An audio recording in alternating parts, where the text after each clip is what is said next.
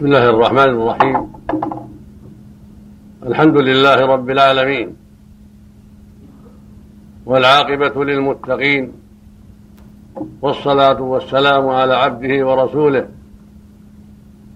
وصفوته من خلقه وأمينه على وحيه. سيدنا وإمامنا محمد بن عبد الله. إمام المجاهدين. وقائد الغر المحجلين وسيد الأولين والآخرين عليه من ربه أفضل الصلاة والتسليم وعلى آله وأصحابه ومن تبعهم بإحسان إلى يوم الدين. أما بعد فإني أشكر الله عز وجل على ما من به من هذا اللقاء بإخوة في الله من إخوان جنود الحرس الوطني. وأسأله عز وجل أن يجعله لقاء مباركا وأن يصلح قلوبنا وأعمالنا جميعا وأن يوفقنا لما يرضيه من القول والعمل وأن ينصر دينه ويعلي كلمته وأن يصلح ولاة الأمر ويوفقهم لكل خير وينصر بهم الحق. ويخذل بهم الباطل. وأن يجعلنا وإياكم وإياهم من الهداة المهتدين ومن حزب الله المفلحين. إنه جل وعلا جواد كريم. ثم أشكر إخواني القائمين على الشؤون الدينية في الحرس الوطني وعلى رأسهم الأخ بالله الشيخ عبد الله بن عبد الرحمن الشهري والأخ عبد الرحمن بن عبد الله بن عوين الشيخ عبد الرحمن عبد الله بن عوين عبد الرحمن بن عبد الله بن خويل بن خنين وغيرهما ممن يشارك في هذا السبيل الطيب وهذا الجهاد المشكور. وأسأل الله عز وجل أن يبارك في جهود الجميع وأن يصلح النيات والأعمال وأن يعيدنا جميعا من شرور أنفسنا ومن سيئات أعمالنا. إنه سميع قريب. أيها الإخوة في الله من المعلوم أن المسلمين جميعا جنود في سبيل الله. يلزمهم أن يتقوه وأن يعظموا أمره ونهيه وأن يستقيموا على دينه وأن يقفوا عند حدوده. سواء كانوا في الخدمة الرسمية أم لم يكونوا كذلك. فإن الله عز وجل خلق الخلق ليعبدوه ويعظموا أمره ونهيه سبحانه وتعالى. وأرسل الرسل عليهم الصلاة والسلام من أولهم نوح الذي أرسله الله إلى أهل الأرض بعدما وقع فيها الشرك إلى آخرهم وإمامهم وخاتمهم نبينا محمد عليه الصلاة والسلام. أرسلهم الله جميعا ليدعوا الناس إلى توحيد الله وطاعته وليعظموا وليعلموهم شرعه وما أمرهم به سبحانه ولينهوهم عن كل ما يغضبه سبحانه. وأنزل الكتب السماوية لهذا الأمر.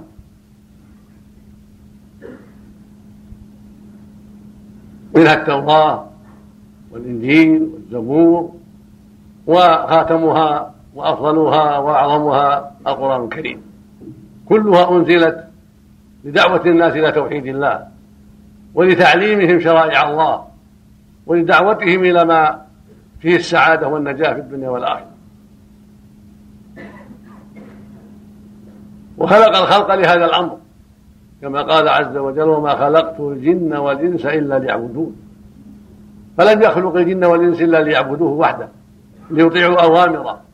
ولينتهوا عن نواهيه. هذه العبادة. طاعة الأوامر وترك النواهي عن إخلاص له سبحانه ومحبة الله ورغبة فيما عنده وحذر من عقابه وإيمان بأنه ربهم وإلههم الحق سبحانه وتعالى. فوجب على جميع المسلمين رجالا ونساء أغنياء وفقراء حكاما ومحكومين عربا وعجما عليهم جميعا أن يعبدوا الله وحده وأن يعظموا أمره ونهيه وأن ينقادوا لشرعه وأن يستقيموا على ذلك حتى الموت. كما قال عز وجل يا أيها الناس اعبدوا ربكم الذي خلقكم والذين من قبلكم لعلكم تتقون. قال يا أيها الناس اتقوا ربكم الذي خلقكم من نفس واحدة وخلق منها زوجها. وبث منها رجالا كثيرا ونساء واتقوا الله الذي تساءلون به والارحام إن الله كان عليكم رقيبا. قال تعالى يا أيها الناس اتقوا ربكم واخشوا يوما لا والد عن ولده ولا مولود هو جاز عن والده شيئا. إن وعد الله حق. فلا تغرنكم الحياة الدنيا ولا يغرنكم بالله الغرور. قال تعالى يا أيها الناس واذكروا نعمة الله عليكم. هل من خالق غير الله؟ يرزقه من السماء. لا إله إلا هو فأنا وقال سبحانه يا أيها الناس إنا خلقناكم من ذكر وأنثى وجعلناكم شعوبا وقبائل لتعارفوا. إن أكرمكم عند الله أتقاكم. إن الله عليم. بين سبحانه خلق الجميع من ذكر وأنثى. من ذكر وهو آدم وأنثى وهي حواء زوجته. كل هذا العالم من بني آدم من هذين الشخصين. وجعلناكم شعوبا وقبائل لتعارفوا. لا للتفاخر ولا للتكبر ولا للظلم والعدوان ولكن للتعارف. هذا قحطاني هذا تميمي هذا هاشمي هذا كذا هذا كذا. هذا من بلد كذا إلى غير ذلك. للتعارف والتعاون على البر والتقوى. إن ثم قال إن أكرمكم عند الله أتقاكم. فأكرم الناس عند الله أتقاهم. والمعنى أقومهم بحقه. هذا هو الأتقى الذي يقوم بحق ربه أكثر. كمية وكيفية. والمهم الكيفية حسن العمل. كما قال عز وجل الذي خلق الموت والحياة ليبلوكم أيكم أحسن عمل وقال سبحانه هو الذي خلق السماوات والأرض في ستة أيام وكان عرشه على الماء ليبلوكم أيكم أحسن عمل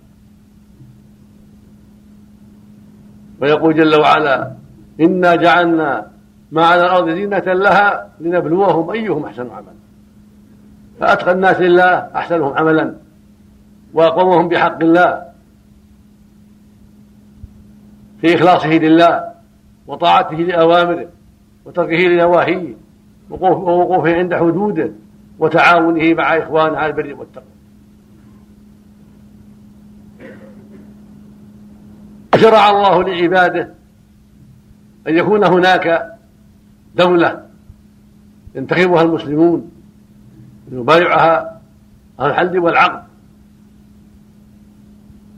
لتنفذ أمر الله وتلزم الناس بأمر الله وتقيم شرع الله.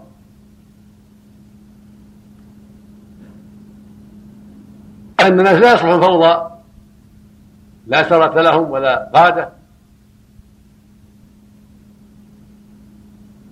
فكان الأنبياء والرسل عليهم الصلاة والسلام يقودون الناس ويعلمونهم ويوجهونهم ويأمرونهم وينهونهم وعند ذهاب الأنبياء يكون يكون بعدهم خلفاؤهم يكون بعدهم الأئمة والقادة في الإسلام.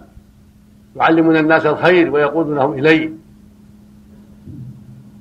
فقال بعد بالأمر بعد رسول الله صلى الله عليه وسلم أبو بكر الصديق رضي الله عنه ثم عمر ثم عثمان ثم علي رضي الله عنهم جميعا ثم الأئمة بعدهم لتنفيذ أمر الله ولإلزام الناس بحق الله ولكفهم عن محارم الله.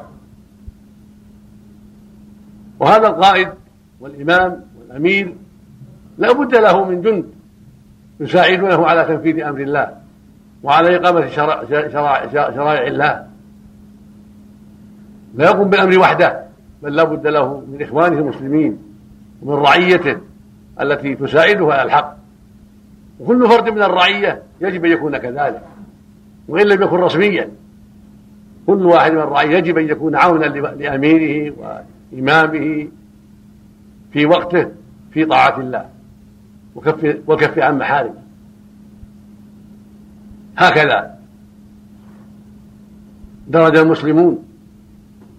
وهكذا أوجب الله عليهم أن يكونوا متعاونين متساندين مع ولاة الأمور. حتى ينفذ أمر الله وحتى يمنع الناس من محارم الله وحتى تأمن البلاد وحتى يعبد الناس ربهم على أمن وعلى راحة وطمأنينة. لا يخشون إلا, إلا إياه سبحانه وتعالى. ولهذا قال عز وجل يا أيها الذين آمنوا أطيعوا الله وأطيعوا الرسول وأولي الأمر منكم. فعلى العباد أن يطيعوا الله ورسوله في كل ما أمر الله به ورسوله. من الرجال والنساء والأغنياء والفقراء والعرب والعجم والجن والإنس عليهم جميعا يطيعوا الله ورسوله. وعليهم أيضا أن يطيعوا ولاة الأمور. حتى تنتظم الأمور وحتى يستقر الأمن في البلاد وحتى ينفذ أمر الله وحتى يجاهد أعداء الله وحتى يكف شرهم عن عن المؤمنين. ومن واجب المسلم أن يكون جنديا في الإسلام وإن كان لا لا راتب له ولا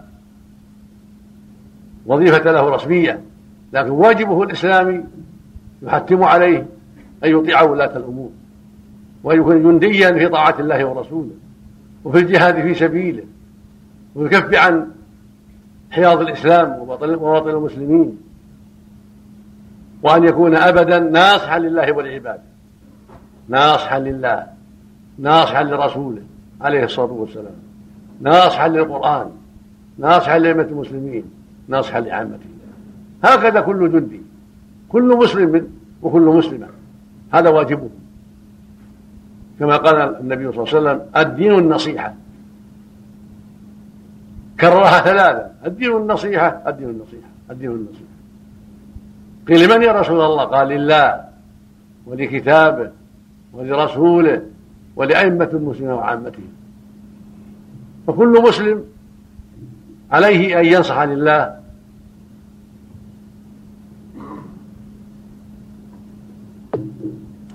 وعليه أن ينصح لكتاب الله وعليه أن ينصح لرسول الله وعليه أن ينصح للقرآن وعليه أن ينصح لعامة المسلمين. وعليه أن ينصح لكتاب الله عليه أن ينصح أول لله سبحانه ثم لكتاب الله ثم لرسول الله ثم لأئمة المسلمين وولاتهم ثم لعامة المسلمين. لا فرق بين الرجل والأنثى والحر والعبد والعرب والعجم والجن والإنس والموظف وغير الموظف كلهم عليهم أن ينصحوا لله ولعباد الله. وبذلك ينصر الحق. وبذلك تأمن البلاد. وبذلك يرتدع الكافر عن المسلمين ويقف عند حده. إذا عرف أن المسلمين شيء واحد وبناء واحد وجسد واحد وأمة واحدة متساعدة متعاونة.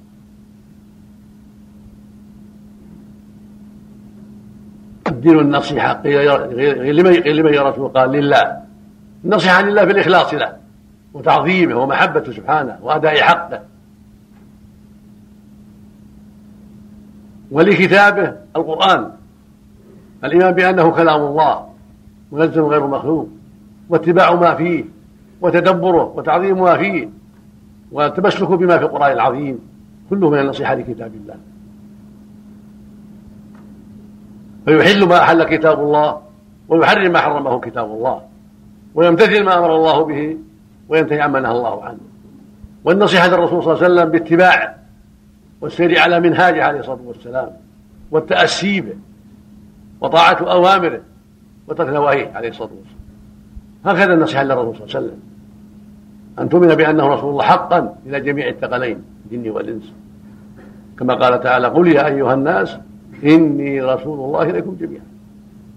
قال سبحانه وما أرسلناك إلا كافة للناس بشيرا ونذيرا. فالنصيحة للرسول؟ أن تؤمن بأنه رسول الله حقا. وأن تتبع ما جاء به. وتنقاد لذلك عن صدق وعن إيمان وعن محبة الله ورسوله عليه الصلاة والسلام. وأن تحب في ذلك وتبغض في ذلك. وتولي في ذلك وتعاد في ذلك. ثم النصيحة لولاة الأمور. السلطان ونواب السلطان من الأمراء والحكام وغير ذلك النصيحة لهم بإعانتهم على الخير والصدق في ذلك وطاعتهم في المعروف والجهاد معهم وحفظ الأمن إلى غير هذا من وجوه المساعدة والتعاون. وهكذا دعوة الناس إلى السمع والطاعة في المعروف والتواصي بذلك والتعاون في ذلك. أما النصيحة لعامة المسلمين فبمحبتهم في طاعة الله وأمرهم بالمعروف ونهي عن المنكر وتعليم جاهلهم وإرشاد ضالهم وإقامة الحدود عليهم في فيما أمر الله. إلى غير هذا مما يجب. حتى يستقيموا حتى يسيروا على النهج القويم حتى يعبدوا الله وحده. وحتى يكفوا شرهم عن الناس. كل هذا من النصيحة التي أمر الله بها ورسوله. وقال جرير بن عبد الله البجلي أحد الصحابة رضي الله عنهم بايعت النبي صلى الله عليه وسلم على إقام الصلاة وإيتاء الزكاة والنصح لكل مسلم. هذا واجب المسلمين جميعا. أما الجندي بوجه أخص فعليه القسط الأكبر من ذلك. أعد لهذا الأمر وتعين لهذا الأمر فإنه يزداد مسؤولية ويزداد تأكدا بكونه خصص لهذا الأمر وعين لهذا الأمر. فكان الواجب عليه أكثر من الإخلاص والصدق وأداء الأمانة والتعاون مع زملائه على الخير واستحضار والشعور بالمسؤولية الكبيرة ويستشعر ويستحضر أن عليه مسؤولية عظيمة في طاعة الله ورسوله في النصح لولاة الأمور في حفظ الأمن في منع أهل الفساد والقضاء عليهم في تشجيع أهل الخير وإعانتهم في الإعداد لجهاد أعداء الله والتأهب لذلك كما قال الله سبحانه يا أيها الذين آمنوا خذوا حذركم. الله أمرنا ناخذ الحذر وألا نكون غافلين؟ يا أيها الذين آمنوا خذوا حذركم. ويقول جل وعلا وإذا كنت فيهم فأقمت لهم الصلاة فلتكن طائفة معك وليأخذوا أسلحتهم. إذا سجدوا فليكونوا ورائكم. ولتأتي طائفة أخرى فليصلوا فليصلوا معك وليأخذوا حذرهم وأسلحتهم. هذا في حال صلاة الخوف عند مصافة الأعداء. مأمور المسلمون مأمورون بأن يأخذوا حذرهم دائما ولا سيما أوقات القتال وأوقات المصافة لأعداء الله أن يكون أخذ الحذر أعظم. ويقول عز وجل وأعدوا لهم ما استطعتم من قوة. يعني أعدوا للأعداء ما استطعتم من قوة. فلم يعين شيئا بل أطلق. لأن القوة تختلف. كل زمان له سلاحه وله قوته. فالقوة في عهد النبي صلى الله عليه وسلم شيء والقوة في عهد بني أمية شيء والقوة في عهد بني عباس شيء والقوة في عهدنا شيء. فالأزمان تختلف والسلاح يختلف. فلهذا قال عز وجل وأعدوا لهم ما استطعتم من قوة ومن رباط الخيل ترهبون به عدو الله وعدوكم. وآخر من دونهم لا تعلمونهم الله يعلمون فالمؤمنون يعدون القوة وفي وقت الخيل تعد الخيل وفي وقت الطائرات تعد الطائرات في وقت الدبابات القنابل المتنوعة الصواريخ المتنوعة تعد على حسب الطاقة والإمكان. كل وقت له شأن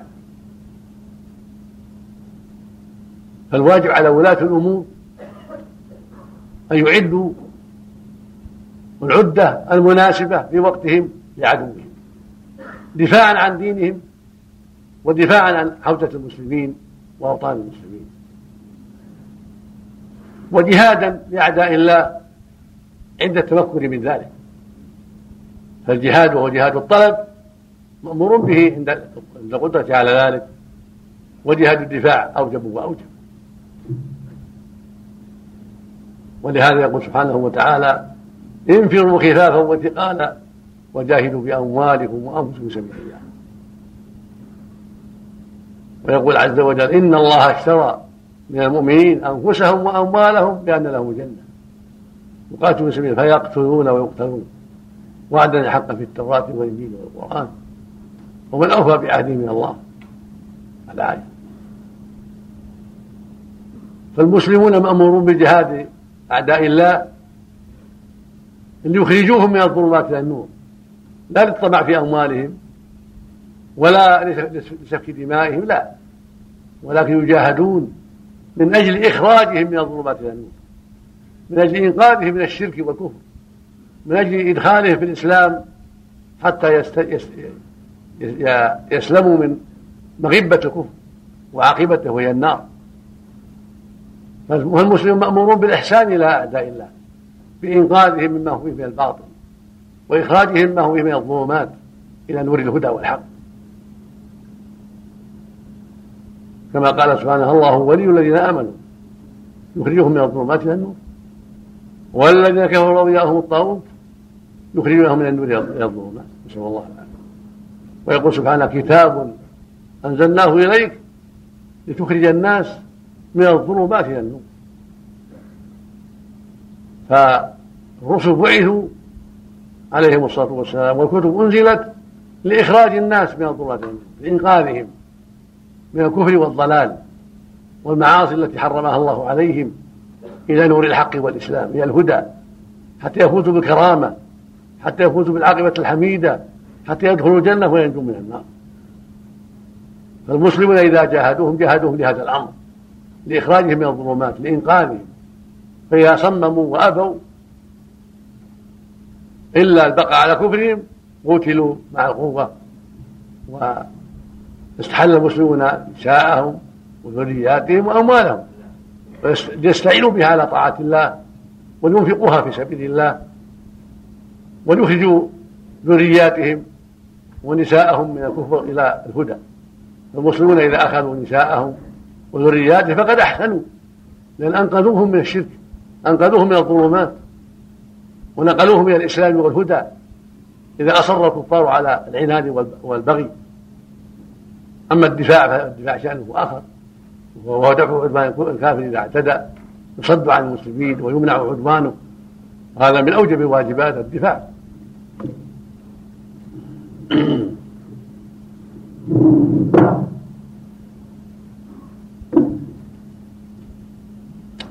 فالمسلمون كما تقدم جميعا مأمورون بتقوى الله والاستقامة على دين الله والتحاب في الله والتعاون على البر والتقوى. وإن تنوعت ألوانهم واختلفت ألسنتهم وتباعدت ديارهم وتنوعت قبائلهم كلهم مأمورون بطاعة الله ورسوله. كلهم مأمورون بتقوى الله عز وجل. لا فرق بين عربهم وعجمهم وذكرهم وأنثاهم وأسودهم وأبيضهم إلى غير ذلك. كلهم مأمورون بتقوى الله والاستقامة على أمر الله والتعاون على البر والتقوى كما قال عز وجل وتعاونوا على البر والتقوى ولا تعاونوا على الاثم والعدوان. وقال سبحانه والعصر إن الإنسان لفي خسر إلا الذين آمنوا وعملوا الصالحات وتواصوا بالحق وتواصوا بالصبر. هكذا يجب على جميع المسلمين ويجب على جميع المكلفين أن يستقيموا على هذا الأمر وأن يتقوا الله وأن يدخلوا في الإسلام وأن يعظموا أمر الله ونهيه وأن ينقادوا لشرعه الذي جاء به نبيه محمد عليه الصلاة والسلام في جميع البلاد وفي جميع القبائل. وعلى الجند بوجه أخص أن يستقيم على أمر الله وأن يكون غاية في الاستقامة والتعاون مع زملائه في الخير. حتى يكون من أهل النصر. لأن الله يقول يا أيها الذين آمنوا إن تنصروا الله ينصركم ويثبت أقدامكم. ويقول سبحانه ولا ينصرن الله من ينصره إن الله لقوي عزيز. الذين إن مكناهم في الأرض أقاموا الصلاة وآتوا الزكاة وأمروا بالمعروف ونهوا عن المنكر. ولله عاقبة الأمور.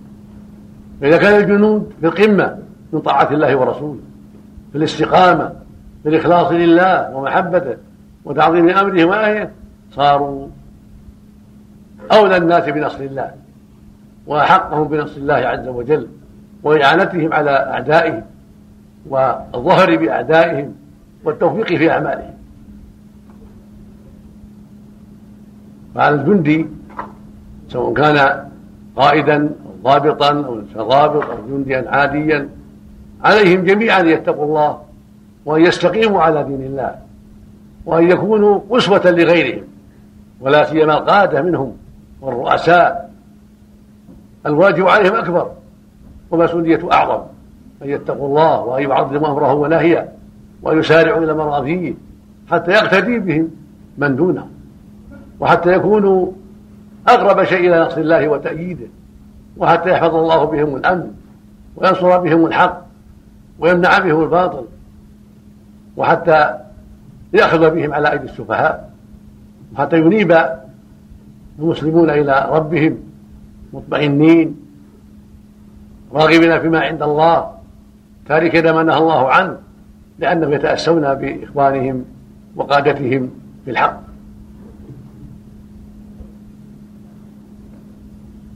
يقول الله عز وجل والمؤمنون والمؤمنات بعضهم أولياء بعض. يأمر بالمعروف وينهون عن المنكر ويقيمون الصلاة ويؤتون الزكاة ويطيعون الله ورسوله. هذه صفة المؤمنين والمؤمنات. وعلى رأسهم ولاة الأمور. وعلى رأسهم الجنود المهيئون لهذا الأمر في الدفاع وفي الحرس وفي كل نوع من أنواع الإعداد. لا فرق بين الجندي في الدفاع أو الجندي في الحرس الوطني أو في الأمن أو في غير ذلك. كلهم مأمورون بهذا الأمر. كلهم مأمورون بأن يتقوا الله. وأن يكونوا جندا مستعدين لكل ما يلزم من جهة إخلاصهم لله وتقواهم له وقيامهم بحقه وأدائهم الأمانة. ومن جهة العناية بوطنهم وولاة أمرهم والدفاع عن الحق والمحاربة للباطل.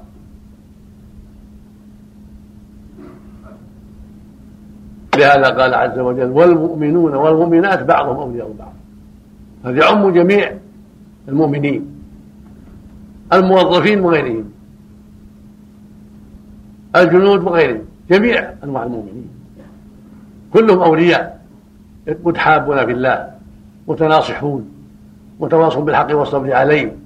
لا يظلم بعضهم بعضا ولا يسخر بعضهم من بعض ولا يهزأ بعضهم ببعض ولا يتكبر عليه. بل يتواضع لله ويتواضع لإخوانه ويعرف لهم فضلهم وقدرهم كما قال النبي صلى الله عليه وسلم إن الله حي أن تواضعوا حتى لا يبغي أحد على أحد ولا يفخر أحد على أحد. وفي الحديث يقول صلى الله عليه وسلم لا يدخل الجنة من كان في قلبه مثقال حبة خردل من كبر. ويقول صلى الله عليه وسلم الكبر بطر الحق وغمط الناس يعني احتقار الناس. بطر الحق يرد الحق. الكبر بطر الحق يرد الحق. وغمط الناس يعني احتقار الناس. هذا كذا هذا كذا هذا جندي هذا كذا هذا فقير هذا كذا. لا. الواجب أن تحترم إخوانك. مطلقا وأن تعرف لهم قدرهم وفضلهم. وأن تحمد الله الذي أعطاك ما أعطاك. وفضلك عليهم. فتشكر الله. وتحمده على ما أعطاك من المزيد والفضل. والتقدم على غيرك. لكن لا يحمل كذلك على لا يحمل كذلك على الكبر والخيلاء وغمط الناس واحتقارهم لا. بل تشكر الله وتعظم أمره ونهيه وتتواضع في حق ربك وفي حق إخوانك. وتكون أبدا ناصحا لله ولعباده مؤديا للأمانة التي اؤتمنت عليها. والأمانة تشمل حق الله وحق العباد. يقول سبحانه إن الله لو ان تؤدوا الأمانات إلى أهلها. ويقول سبحانه وتعالى والذين هم لأماناتهم وعهدهم راعون ويقول عز وجل يا أيها الذين آمنوا لا تخونوا الله والرسول وتخونوا أماناتكم وأنتم تعلمون. ويقول سبحانه إن عرض الأمانة على السماوات والأرض والجبال فبين أن يحملنها واشفقنا منها وحملها الإنسان. الآية. ويقول صلى الله عليه وسلم آية المنافق ثلاث يعني علامة المنافق ثلاث. إذا حدث كذب وإذا وعد أخلف وإذا أتمن خان فالجندي المسلم والجندي في الدفاع والحرس الوطني وفي كل شيء وفي الأمن وغيره يجب أن يكون مؤديا للأمانة. التي أتمن عليها. في حق الله وحق عباده. فيؤدي حق الله بالإخلاص لله وتعظيم أمره ونهيه.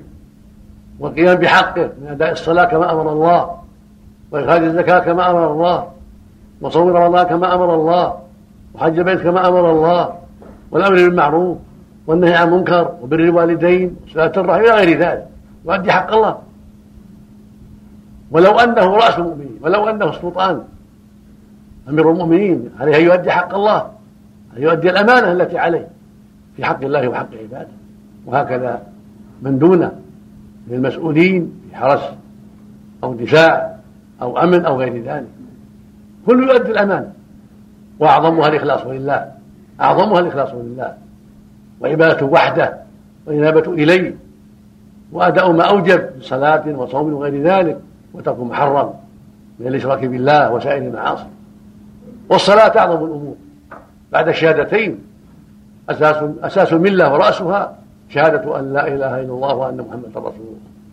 يعني إخلاصا لله يعني الإخلاص لله وتوحيده سبحانه والإيمان بأنه إلهك الحق وربك جل وعلا. ثم الإيمان بالرسول صلى الله عليه وسلم والشهادة بأنه رسول الله حقا وأنه خاتم الأنبياء وأنه الرسول لجميع الثقلين الجن والإنس. فعليك أن تؤمن بذلك.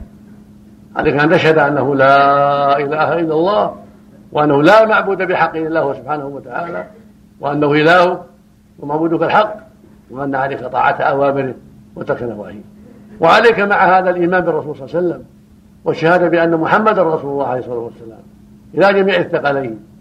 والإيمان بجميع الرسل وتصديقهم عليهم الصلاة والسلام. والإيمان بكل ما أخبر الله به ورسوله. هذا حق على كل مسلم. ثم بعد ذلك الصلوات الخمس في الركن الثاني من أركان الإسلام. الركن الأول الشهادة الشهادة لله بالوحدانية والنبي بالرسالة. شهادة أن لا إله إلا الله وأن محمد رسول الله. هذا هو الركن الأول. وهو أساس الملة والدين. ثم بعد ذلك الصلاة الخمس في عمود الإسلام. فيجب على جميع المسؤولين العناية بالصلاة والمحافظة عليها فهي عمود الإسلام. وهي الركن الثاني من أركان الإسلام. فيجب أن تؤدى في أوقاتها جماعة في حق الرجال. جماعة بحق الرجال. والمحافظة عليها والعناية بها في جميع الأوقات. وأن يكون أمر الدين هو المقدم في كل شيء. هو الذي يعطى الحساب الأول في كل شيء. فإن الله إنما ينصر عباده ويؤيدهم ويعينهم بحفظ دينه ونصر دينه. وبهذا تكون لهم العاقبة الحميدة. والنصر في الدنيا والسعادة في الآخرة. فلا بد من العناية بهذا الأمر. فعلى المسؤول أينما كان. وكان أميرا أو قائدا خاصا أو عبيدا أو مديرا أو ضابطا أو غير ذلك عليه أن يكون مهتم مهتما بهذا الأمر. وأن يعطيه العناية الكاملة. فإن الصلاة هي عمود الإسلام من حفظها حفظ دينه. ومن ضيعها فهو لم يصبح أضيع ويقول الله سبحانه وعد الله الذين آمنوا منكم وعملوا الصالحات لا يستخلفنهم في الأرض كما استخلف من قبلهم. ولا يمكن لهم دينهم الذي ارتضى لهم. ولا يبدلنهم من بعد خوف أمنا. فإذا استقام المؤمنون وصلح أمرهم مكن الله لهم في الأرض. وأبدلهم بعد الخوف أمنا. وبعد الذل عزة. وبعد الفقر غنى. وبعد الذل وعدم التمكن من المطلوب يبدلهم سبحانه عزا وتمكينا وقوة وقهرا للأعداء. بسبب نصرهم لدينه وقيامهم بحقه وتعاونهم على البر والتقوى.